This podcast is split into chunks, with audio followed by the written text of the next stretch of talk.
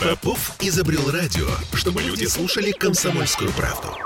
Я слушаю радио КП и тебе рекомендую.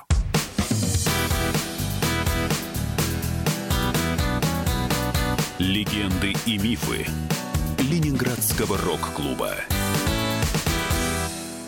студии радио «Комсомольская правда» в Санкт-Петербурге в программе «Легенды и мифы Ленинградского рок-клуба». У микрофона Александр Семенов. Здравствуйте, рокеры! И сегодня у нас в гостях участник золотого состава группы «Пикник», участник группы «Замок Зо». Все это я говорю о великолепном парне, отличном музыканте, моем большом приятеле. Все это Виктор Евсеев. Вить, добрый вечер.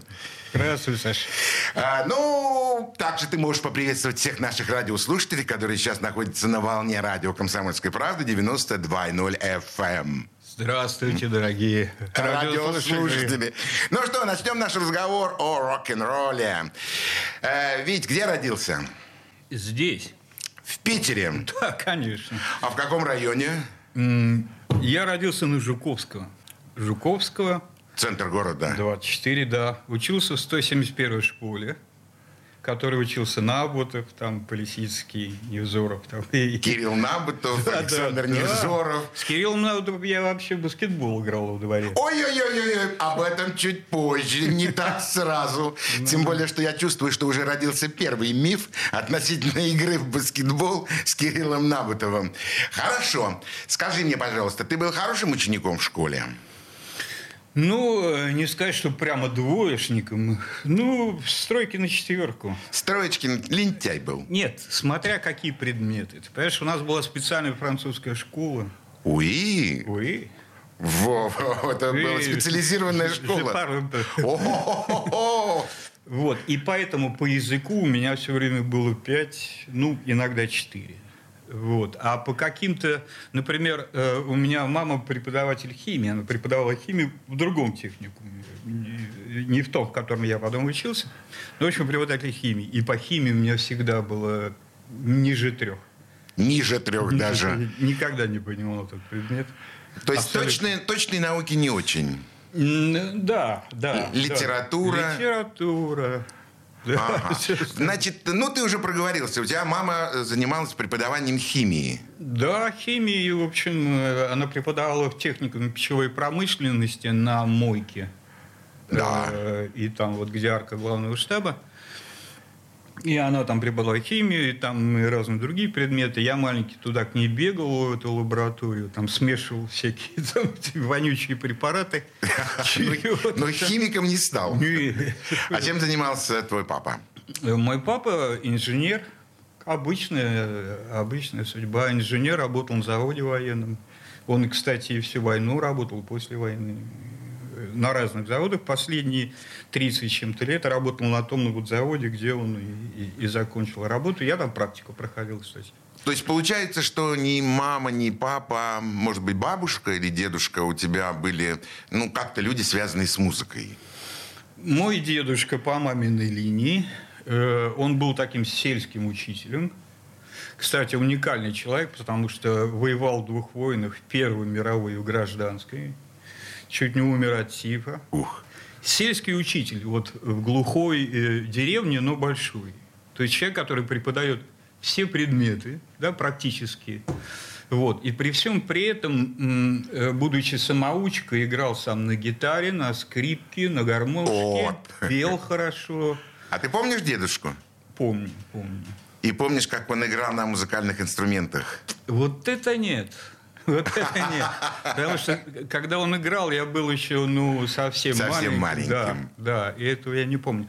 Но есть интересный момент в моей биографии, немножко забегая вперед, когда я пришел из армии, и объявил своим, значит, э, э, домашним, что я собираюсь поступать в Ленконцерт работать. Меня не стали душить сразу. А? Ну, э, повезли специально в Свердловск, где тогда дедушка жил, моего дяди, как раз с целью, чтобы дедушка меня отговорил.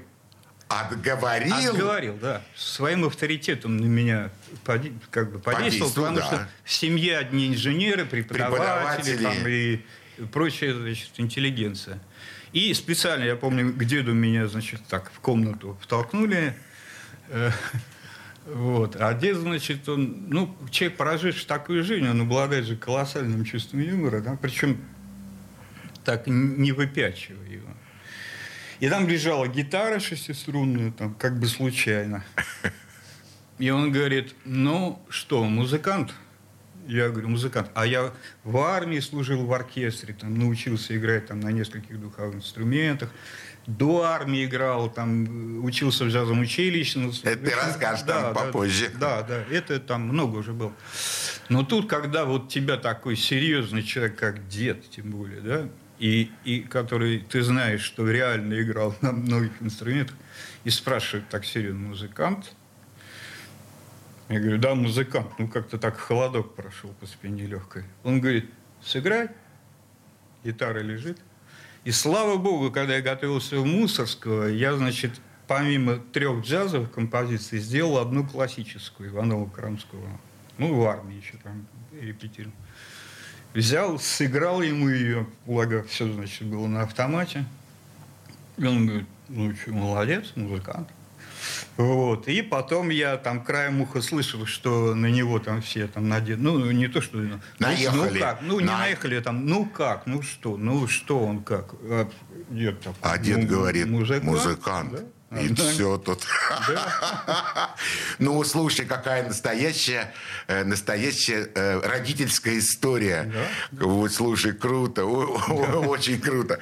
Ну, давай все-таки вернемся обратно к школьным годам. Хулиганом был? Курить, ну, когда, курить когда начал?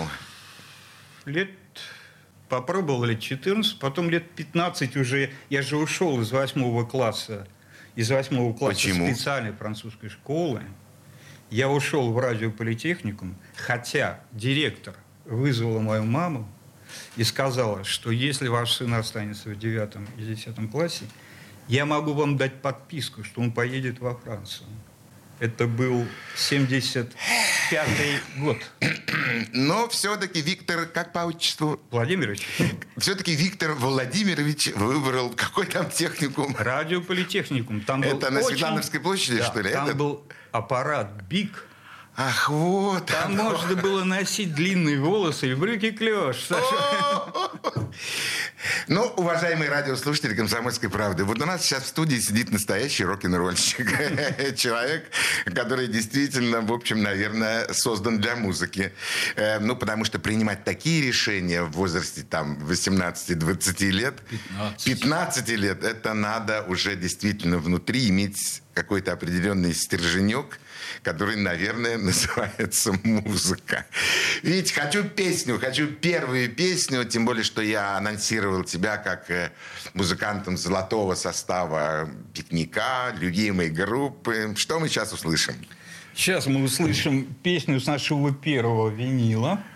Она называется «Океан трав». Э, хотя я, честно говоря, не помню, как она называется на диске, но мы ее называли просто «Пикник». Вот просто да, пикник, пикник первый или пикник второй, пикник... Или... Нет, вот саму вот песню. Саму песню. Да.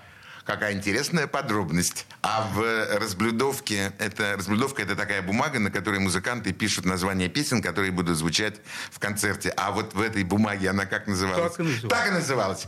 Слушаем тогда эту песню.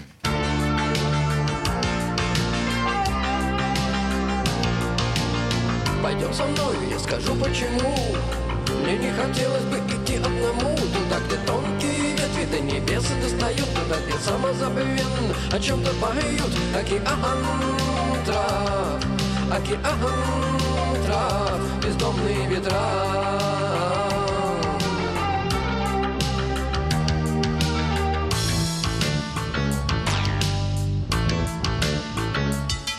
За спиной остался город из стекла и камней Фантастический узор бесконечных огней. И, наверное, скоро мы вернемся назад Посмотри на меня еще раз Посмотри мне в глаза.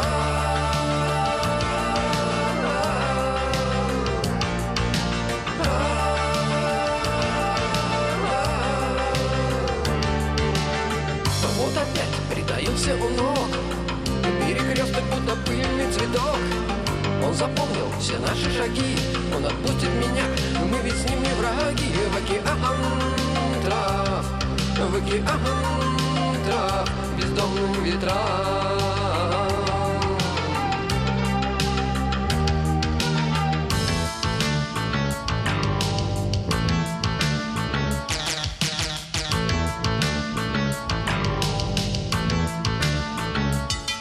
За спиной остался город из стекла и камней Фантастический узор бесконечных огней. И, наверное, скоро мы вернемся назад. Посмотри на меня еще раз, посмотри мне в глаза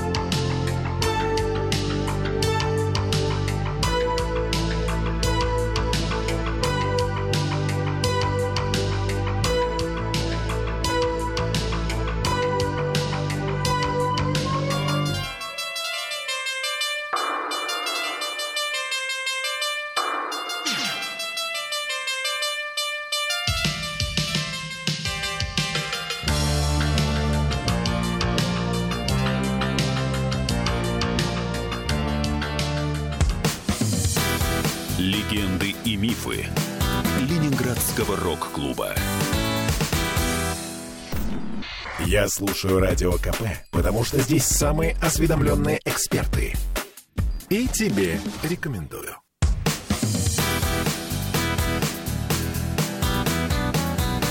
Легенды и мифы Ленинградского рок-клуба. Студии радио «Комсомольская правда» в Санкт-Петербурге в программе «Легенды и мифы Ленинградского рок-клуба». У нас сегодня в гостях бас-гитарист золотого состава группы «Пикник» Виктор Евсеев. Видите, еще раз добрый вечер. Но продолжим наши интересные воспоминания, детско-юношеские. Школу заканчиваешь, впереди, перед тобой раскрываются... Хотя нет. ты- Заканчивай технику. Да, ты заканчиваешь техникум, и ты поступил в него из... Я сейчас еще немножко э, нагоню интриги. Я поступил туда не просто, а на, на иностранное отделение. В нем было иностранное отделение, оно и сейчас, по-моему, там есть. То есть это отделение, которое готовило технических переводчиков, где все предметы, кроме физкультуры и русской литературы, были на иностранном языке. То есть как, какая-нибудь там технология тонкопленочных микросхем, представь себе, была вся на языке. Ой, То есть вообще по-русски ни один препод не говорил с тобой вообще. это такое обучение было в Да, 70-е да. годы. Да, да, да, да, да. Вот так оно и было. Ты знаешь, я теперь начинаю понимать, почему некоторые знакомые, у меня есть парочку знакомых, от- откуда я знаю, закончили этот техникум, и я в нем был один раз, у нас был концерт наверху на последнем этаже, да? Да, да, да. Там актовый зал Да, же у вас, да. точно.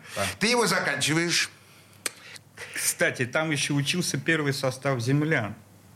Землян ты имеешь в виду... Мясников, Мясникова. Шестаков. Вот- Для вот наших эти. радиослушателей я должен объяснить, что есть две группы земляне. Одна – это исконно такая питерская команда Евгения Мясникова. Она называется «Земляне». Другие земляне – это группа Владимира Киселева, которая сейчас, я думаю, известна всем, потому что она, в общем, Да. из, Ну, из телевизора есть не вылезает. определенная есть. Есть, присутствует, да. Ага, значит, в этом же техникуме. Скажи мне, а первая группа-то организовалась все-таки в школе у тебя? Или... Ну, конечно, конечно. То есть в школе? Да, то есть датчик, если ты помнишь, такой продавался пьезоэлектрический в акустическую гитару. Помню. Я в этой группе играл очень интересную партию. То А есть группа надо- называлась как? А не, не, не помню. Никак. даже. Или никак, и, и- или не помню. Ну, красивое название, никак тоже. Вот. Но э, интересно то, что я играл на одной гитаре сразу партию и баса, и соло. Вот как мне это удавалось, я до сих пор не очень понимаю. Музыкального образования к тому времени... Нет, почему? Я в детстве учился года три играть на аккордеоне э, в ДПШ. Помнишь, были такие? Да, Дом пионеров и школьников. Вот, на Рылеево был дом пионеров и школьников ближайший. Я туда ходил что-то года, ну, может быть, два. Там, маленьким был еще пе- первый класс, там, второй. Потом что-то родители меня спросили, там, как, хочешь? Я что-то Не очень хочется. Мне, мне тогда дзюдо больше понравилось. Ну, спорт, конечно. На улице Чайковского. Конечно. Вот. Э, потом, значит, занимался дзюдо, потом уже делал к восьмому классу. Меня родители достали из дзюдо. Вынули. Вынули, да. А, э, значит, старшеклассники на класс, на старший тоже, кстати, ребята, ставшие м, известными очень музыкантами. Беренсон, может быть, ты знаешь, Саша Беренсон. Нет, не слышал. Трубач. Ну, это джазовый человек, он в джазовых кругах известен. Э, Сейчас, может, уехал уже, давно его не видел, не слышал. Потом там Гудков был, Саша. Ну, в общем, они уже чего-то репетировали. Я просто помню очень хорошо такой момент, когда я услышал первый раз в жизни звук электрогитары, даже не электро, а просто вот с датчиком вот этим. У- Нет, у меня просто кровь закипела вся. Вот я так куда-то шел, прям тормознулся, остановился, прям кровь закипела. Вот серьезно? Да, да, и я понял, что все, вот, вот это, это все, что я хочу. Вот, вот таким вот образом. А, уважаемые, дорогие наши радиослушатели, у нас э, вот почти уже за два с половиной года было в студии очень много музыкантов, которые именно говорят об этом, о той вот секунде, о взрыве мозга, о вскипании крови, когда они слышат вот звук, музыкальный звук даже просто. Ну и все, с этого... Да, с этого все началось и, и пошло-поехало. А музыка такая, если не брать звук, а именно музыка, что это были одни там, ну, коллективы музыкальные?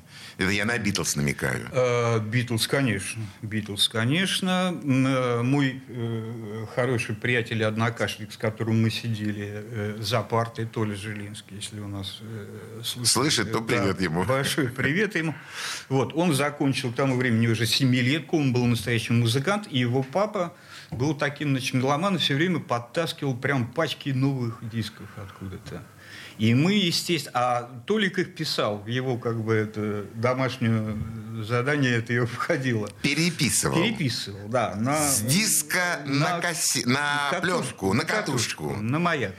На маяк, э, 209 четыре Ну, дорожки. Наверное, наверное, не помню. Вот. Но во всяком случае, Битлз, да. Причем Битлз э, изуч- не просто слушалось, а вот изучалось с комментариями Толика, то есть который играл все, все песни, собственно. И говорил, вот смотри, смотри, как классно, вот смотри, как тут гармонию, как тут все это здорово.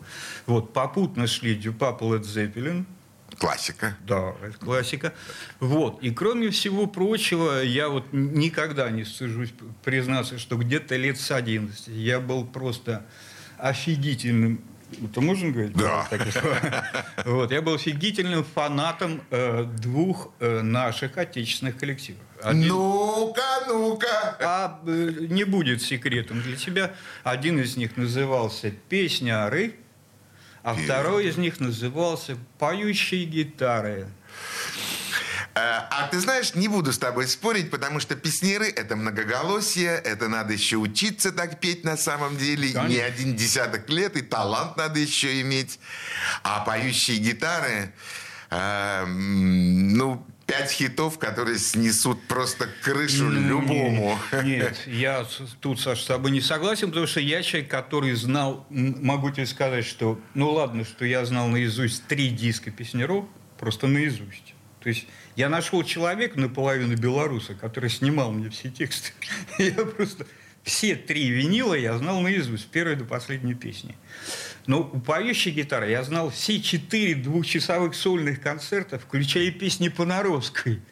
То есть я- Ирины. да, я пел и, и- и ее песни. То есть вот все подряд. С первой песни э, «Аллея зорька молодая над вольной Невой» и вот до последней. У них, кстати, тоже там многоголосие было такое, что... Ну, супротив песнеров, там, знаешь, спорить даже... Не сказал бы. Были очень удачные моменты. Очень удачные. Слушай, ну смотри, как интересно у тебя получается. Сейчас я хотел бы, чтобы ты предложил нашим радиослушателям еще один музыкальный трек. Что будем слушать? Будем слушать песню э, с альбома «Пикника родом ниоткуда». О, Называется она «Интересно». У нее есть своя предыстория. ой, расскажи. А, ну ладно, расскажу. Э, Рассказать сейчас или после песни? Ну, она коротенькая, я, пожалуйста, Давай. сейчас расскажу. Э, Как всегда это у нас происходило, Эдик уже э, написал, собственно, сам материал, и мы тогда репетировали в поездках перед концертом, как это часто делается. То есть пока наши звуковики там делали саундчек, мы там часика два-три репетировали. Я думаю, что эта привычка у пикника до сих пор осталась. Наверное, Хорошая наверное. привычка. Да, да, да. В принципе, неплохая. И самое главное, что все успевали. Да. Вот, в чем дело. И, и ни на что не Да, тратили да, время. Да, да, лишнее не тратили. Вот. И, значит, все было, кроме вступления. Вот все было. А Эдик появился, я, я как сейчас помню, чуть попозже, а я, значит, в то время э, э, практиковал такие всякие, ну не то, что практиковал, а в паузах вот просто изучал. Я в свое время, э, э, вот хочу вспомнить с большой благодарностью, немножко учился у замечательного питерского музыканта э, Бори Аксенова, который Да, потом знаю. играл в «Землянах», Да, да, я он знаю. Он колоссальный просто басист, и он мне показал просто, что на бас-гитаре можно играть не одной нотой, а несколькими, вот аккордом прям. И я просто стоял и, и делал какие-то слайды вот такие, там через... И тут входит строить. Шклярский. Нет, Шкляский входит, включается, как всегда, глаза смотрят куда-то внутрь, там, в бесконечность. А потом, когда уже встал вопрос о том, что какое-то нужно вступление, Шклярский подходит ко мне вот так нос в нос и говорит, так, нужно вступление. Какое? Эдик, он любит такой вопрос, какое? Я говорю, Эдик, ну, ну, я не знаю, говорю, да, я отключусь, отойду минут на 20, там, куда, куда ты, что ты там попробуй. Он говорит, нет, вот ты мне давай, какое? Что ты вот сейчас тут возил, давай. И я говорю, ну, тут я какой-то кусочек, что-то, то, то, то. И Эдик буквально вот из того, что я возил, говорит, так, эту ноту убери, а, вот здесь еще нотку добавь. И вот так вот за минуту родилось вступление. Вот сейчас ты его услышишь. Витя, это не миф, это нет, правда? Нет, это правда. Это чистая правда. Чистая правда. Тогда слушаем. Интересно,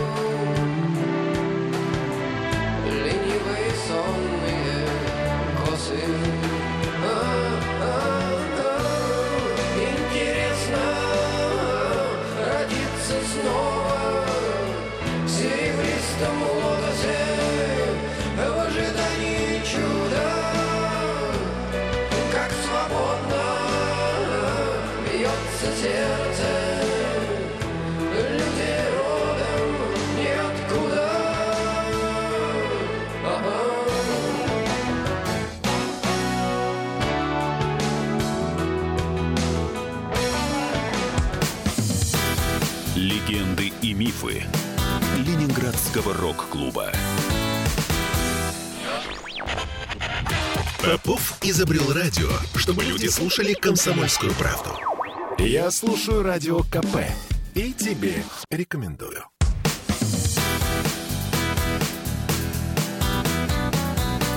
Легенды и мифы Ленинградского рок-клуба.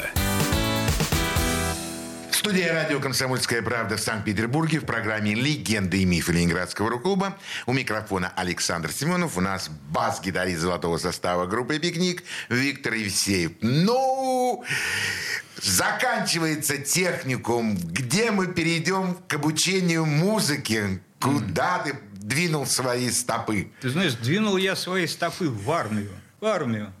И причем, когда, тут опять же, не без интересной м, одной фишки, когда меня забрали в армию, вот посадили все в автобус на этом пункте сборном и повезли куда-то, я себе загадал. Или пусть далеко, но в оркестр, или пусть не в оркестр, но близко. И попал служить между Пушкиным и Красным Селом и в оркестр. Да ты прушный. Не знаю, не знаю, ты везет как тому, тебя могли везет. взять в оркестр без А? музыкального образования? А вот смотри, я просто когда в техникуме, в техникумской группе э, играл последний где-то год-полтора, я начал сам заниматься на саксофоне.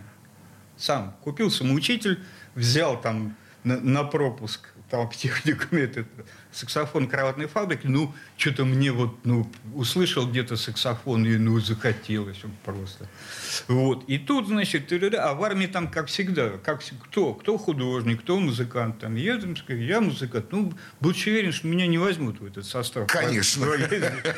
Вот. Вдруг, значит, меня берут, я прихожу в клуб, и там э, за меня хватается. Оказывается, там еще был один саксофонист, Настоящий. Настоящий. Нет, ну, понимаешь как, я мог играть по нотам, как бы несложно, я мог играть там, во всяком случае, гимн и, и там егерский марш я играл. Но поскольку состав был небольшой, саксофон там звучал как гусь, примерно, так, га -га -га, то есть вот так, ну, выпадал из пачки.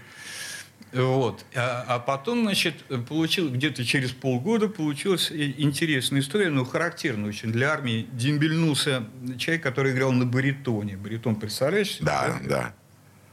Это э, духовой инструмент, который исполняет э, обычно функцию вот виолончельную. Он играет такие контрапункты длинные, там вообще сложный инструмент достаточно.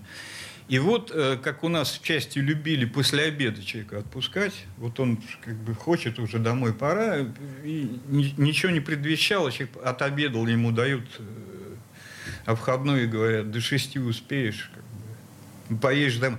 И, естественно, человек начинает носиться как поджаренный, там все ему помогают. Там. И он домой уходит. Да, и он домой уходит. На вот, дембель. Да, вот он до шести успел, э, Саша Шмаков, как сейчас помню. Если опять же слышит, огромный ему привет передаю и благодарность во многом.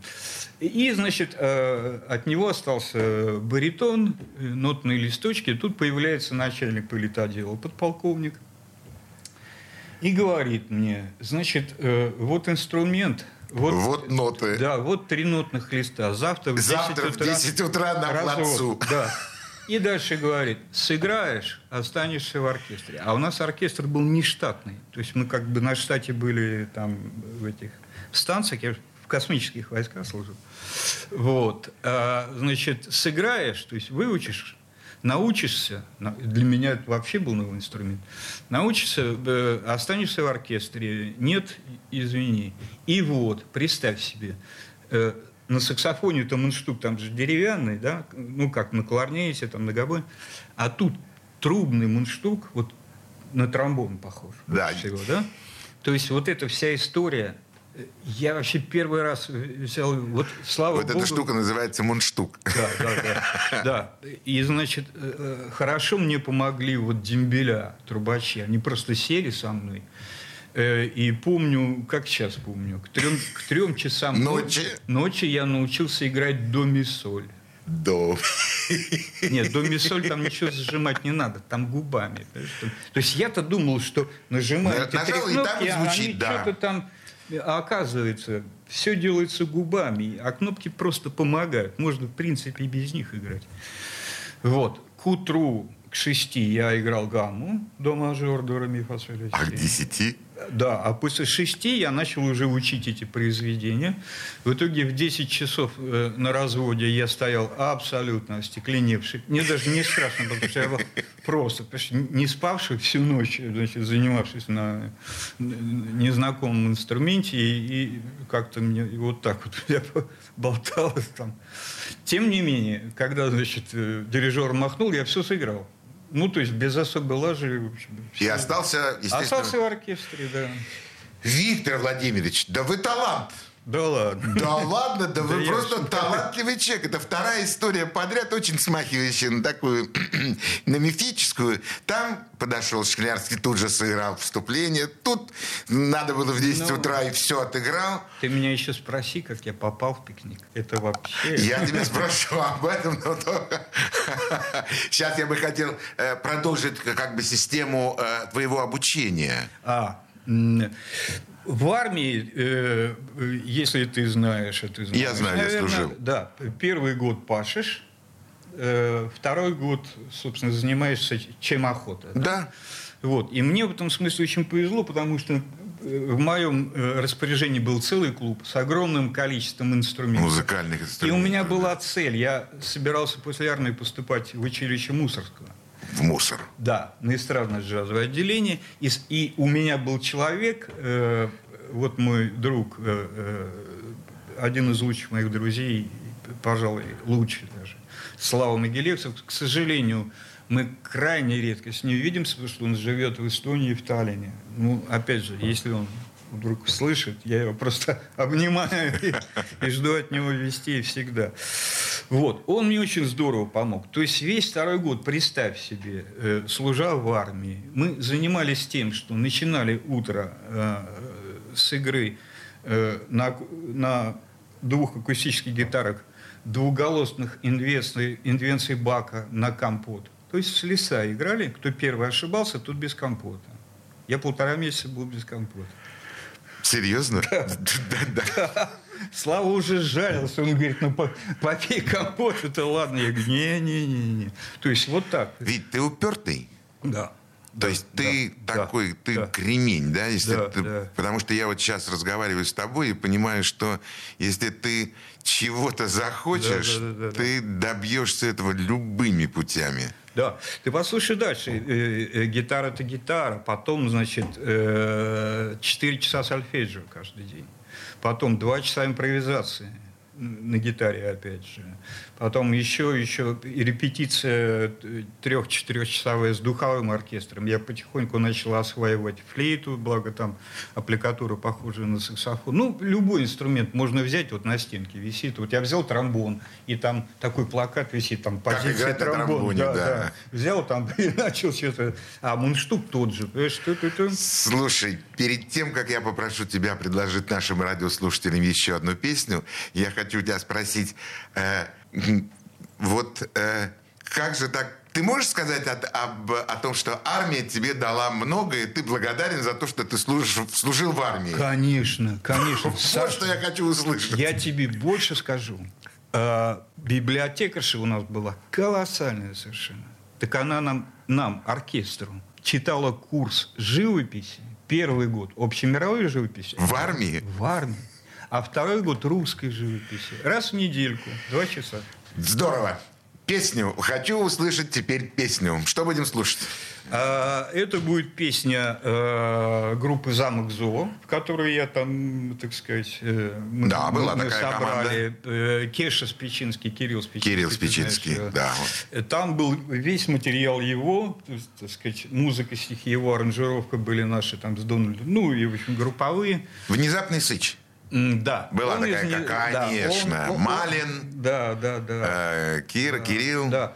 А тут у него был ряд песен, которые в Сыч как бы не очень лез. Ага, да, и да, мы бывает тут, такое. Мы сделали и записали альбомчик э, такой, в общем, неплохой, как мне кажется. Да, очень неплохой. Ну, да. Афишу красивую выпустили, да, замок да. Зо. Мы даже, даже А съездили... на афише стояли ты, по-моему, Саша Соколов. Не, не, не, не, не, не, там, там был, значит, я, Дональд. Дональд, да. Кеша был Спичинский, еще кто-то. Ага на Равелине Петропавловке снимали. Ну, сейчас мы будем слушать... Да. Одну, как называется одну... песня? «Рыбный день». Слушаем! Вчера была среда, а сегодня четверг. Да, я смотрю на свою угловатую тень, Впрочем, как всегда.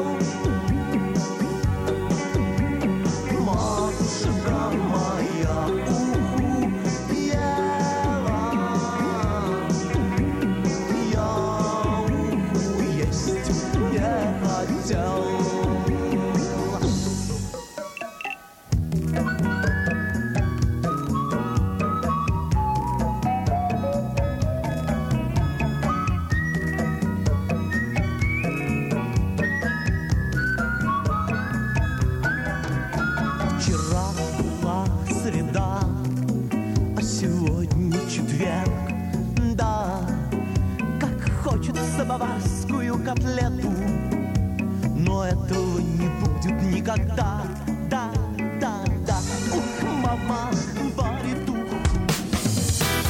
Легенды и мифы Ленинградского рок-клуба я слушаю «Комсомольскую правду», потому что «Радио КП» — это корреспонденты в 400 городах России. От Южно-Сахалинска до Калининграда. Я слушаю «Радио КП» и тебе рекомендую.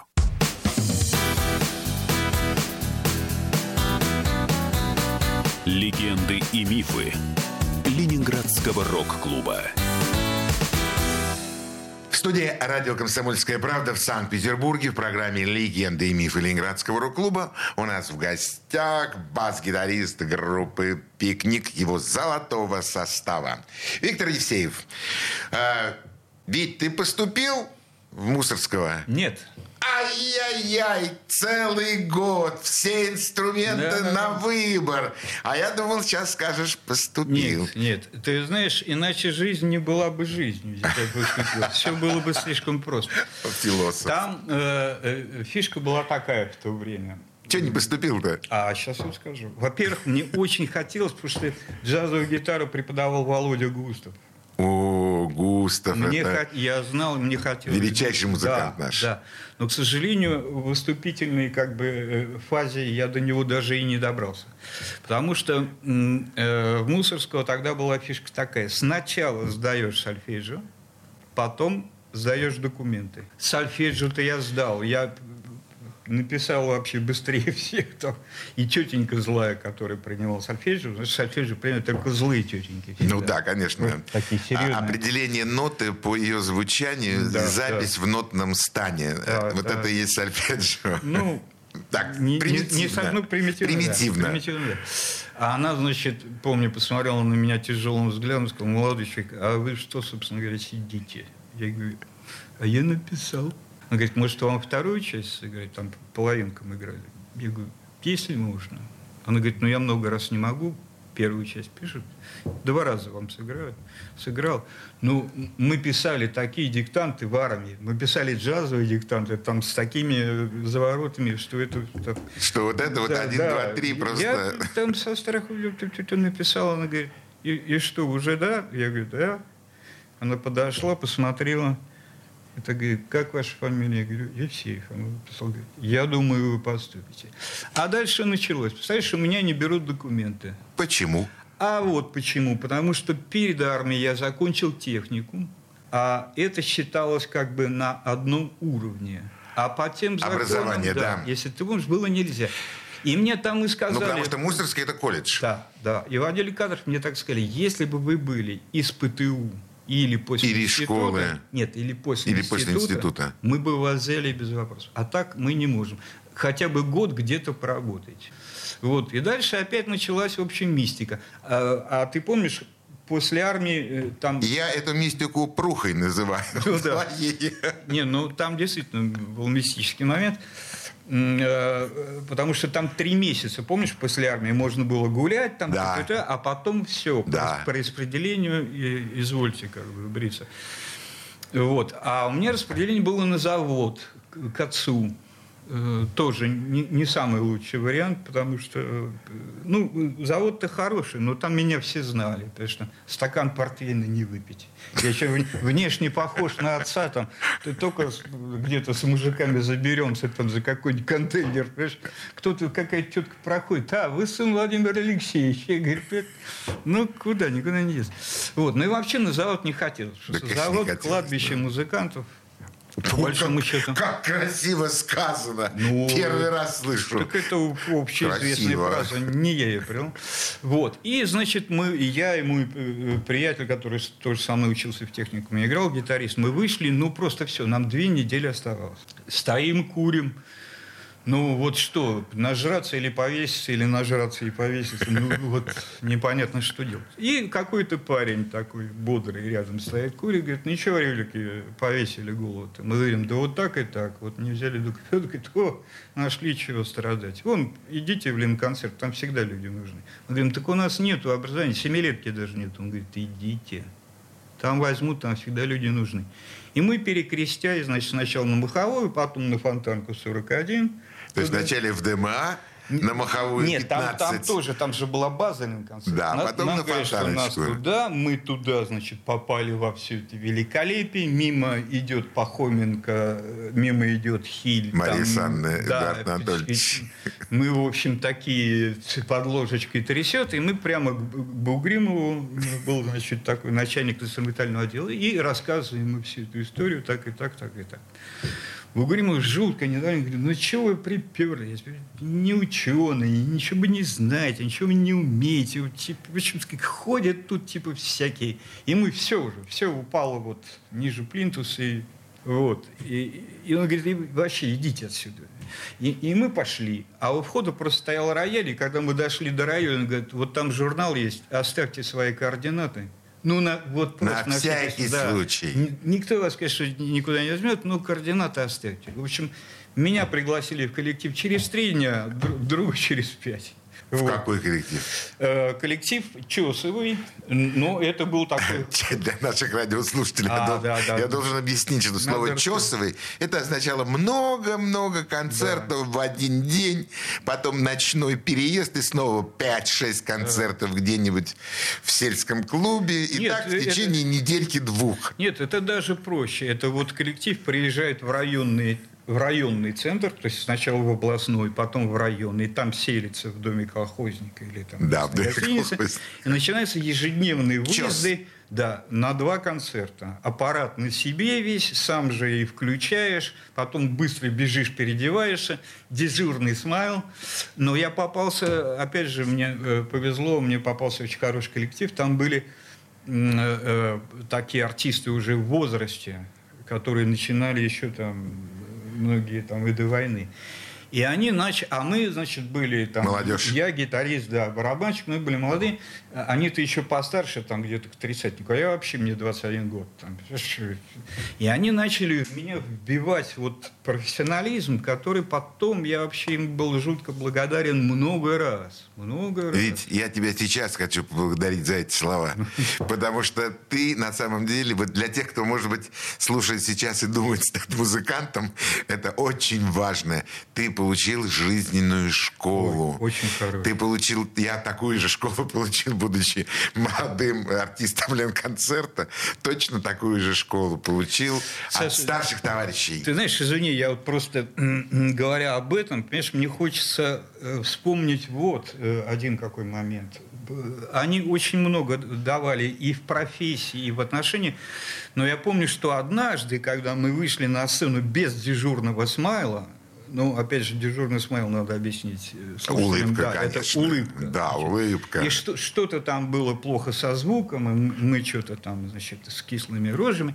В перерыве, значит, вот Людмила Константиновна Чернова, ныне, к сожалению, покойная, но вот она была художественным руководителем, ей было 56 тогда, мне было, опять же, 21. Она, значит, лично мне и нам всем, ну, в основном лично мне, видимо, как самому молодому, э, выписала по полной. И в конце, когда уже перестала орать и просто сбавила тон, она сказала такую вещь, которая мне очень как бы включилась и очень запала в меня.